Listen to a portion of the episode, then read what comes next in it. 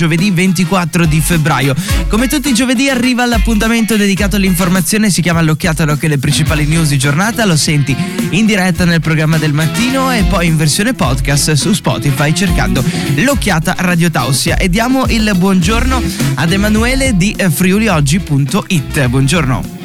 Buongiorno anche a te Federico, buongiorno a tutte le persone in ascolto. Non possiamo purtroppo non partire questa mattina dai venti di guerra eh, che sì.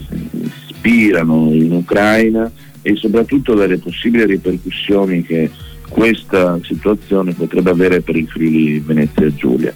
Eh, perché oltre a un altro possibile aumento del costo del gas e quindi poi della bolletta, i problemi che la nostra regione potrebbe avere dalla crisi dell'Ucraina riguardano anche l'importazione dell'acciaio che eh, arriva principalmente al porto di eh, San Giorgio di Nogaro e dal, dal, porto poi viene distribuito nelle varie eh, aziende che ne fanno richiesta. Ecco, il blocco eventualmente delle importazioni dell'acciaio porterebbe anche il blocco del porto friulano e di conseguenza anche poi a un'eventuale crisi occupazionale.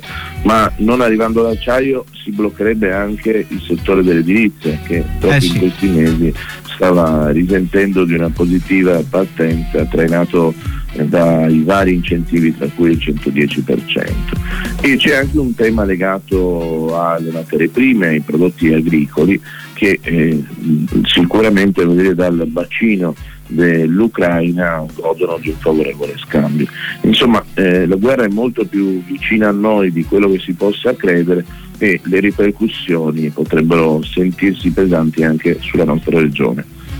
Eh, quindi siamo di mezzo anche noi in questa situazione. Eh sì. Siamo di mezzo anche noi e per completare il quadro delle notizie eh, sulla crisi tra Russia e l'Ucraina, bisogna dire che da ieri sono eh, partite massicce le esercitazioni eh, dall'aeroporto militare di Aviano eh, dove è collocata come sappiamo una flotta di caccia americani e quindi è stato abbastanza facile ieri sera sentire rombare nei cieli i caccia pronti a un'evoluzione non prevista di questa crisi.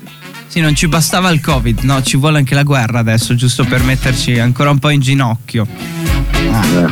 Eh, sono, come sempre sono delle evoluzioni imprevedibili. Eh, sicuramente il momento non è quello propizio per eh, fare niente, no? Eh, però sono situazioni che eh, difficilmente riusciamo ad intelleggere con semplicità e questa crisi è una di queste.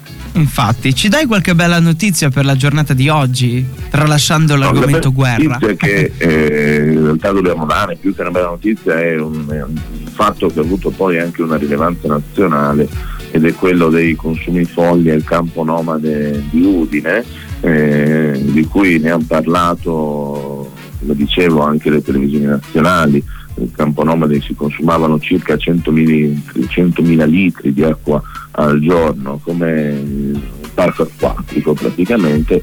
Eh, ieri si è tenuta in comune una riunione con eh, i vertici della CAFC, la CAFC è la società eh, che gestisce eh, il servizio idrico e si è trovata una soluzione. La soluzione prevede innanzitutto di spostare eh, i contatori per l'erogazione dell'acqua all'esterno del campo nomadi e di predisporre anche un limitatore. Eh, questo non vuol dire, ha spiegato il sindaco di Udine Pietro Fontanini, che sarà chiusa l'acqua al campo nomadi, ma sarà tarata su dei consumi normali. Se dopo ci sarà la volontà di eccedere questi consumi, sarà prevista a parte tramite il pagamento di un corrispettivo.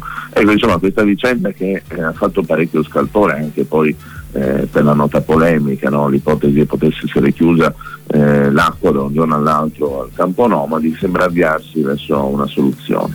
Ok, beh quando si risolvono i problemi è sempre, è sempre, è sempre positivo, cioè, ah. è sempre positivo. Certo 100.000 litri di acqua al giorno facevano sicuramente, davano un po' No? Visto l'aumento di tutto adesso, no, è meglio risparmiare e limitare questi sprechi.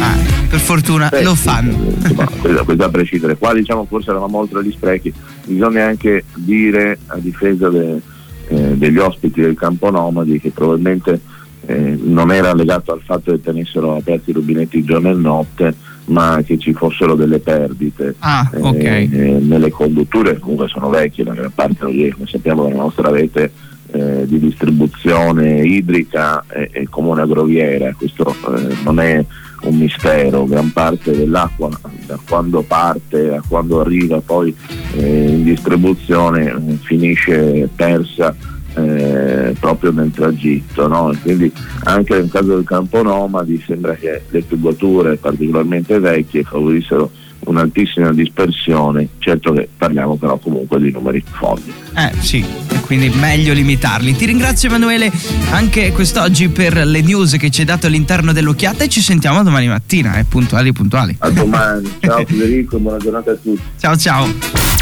Radio Tausia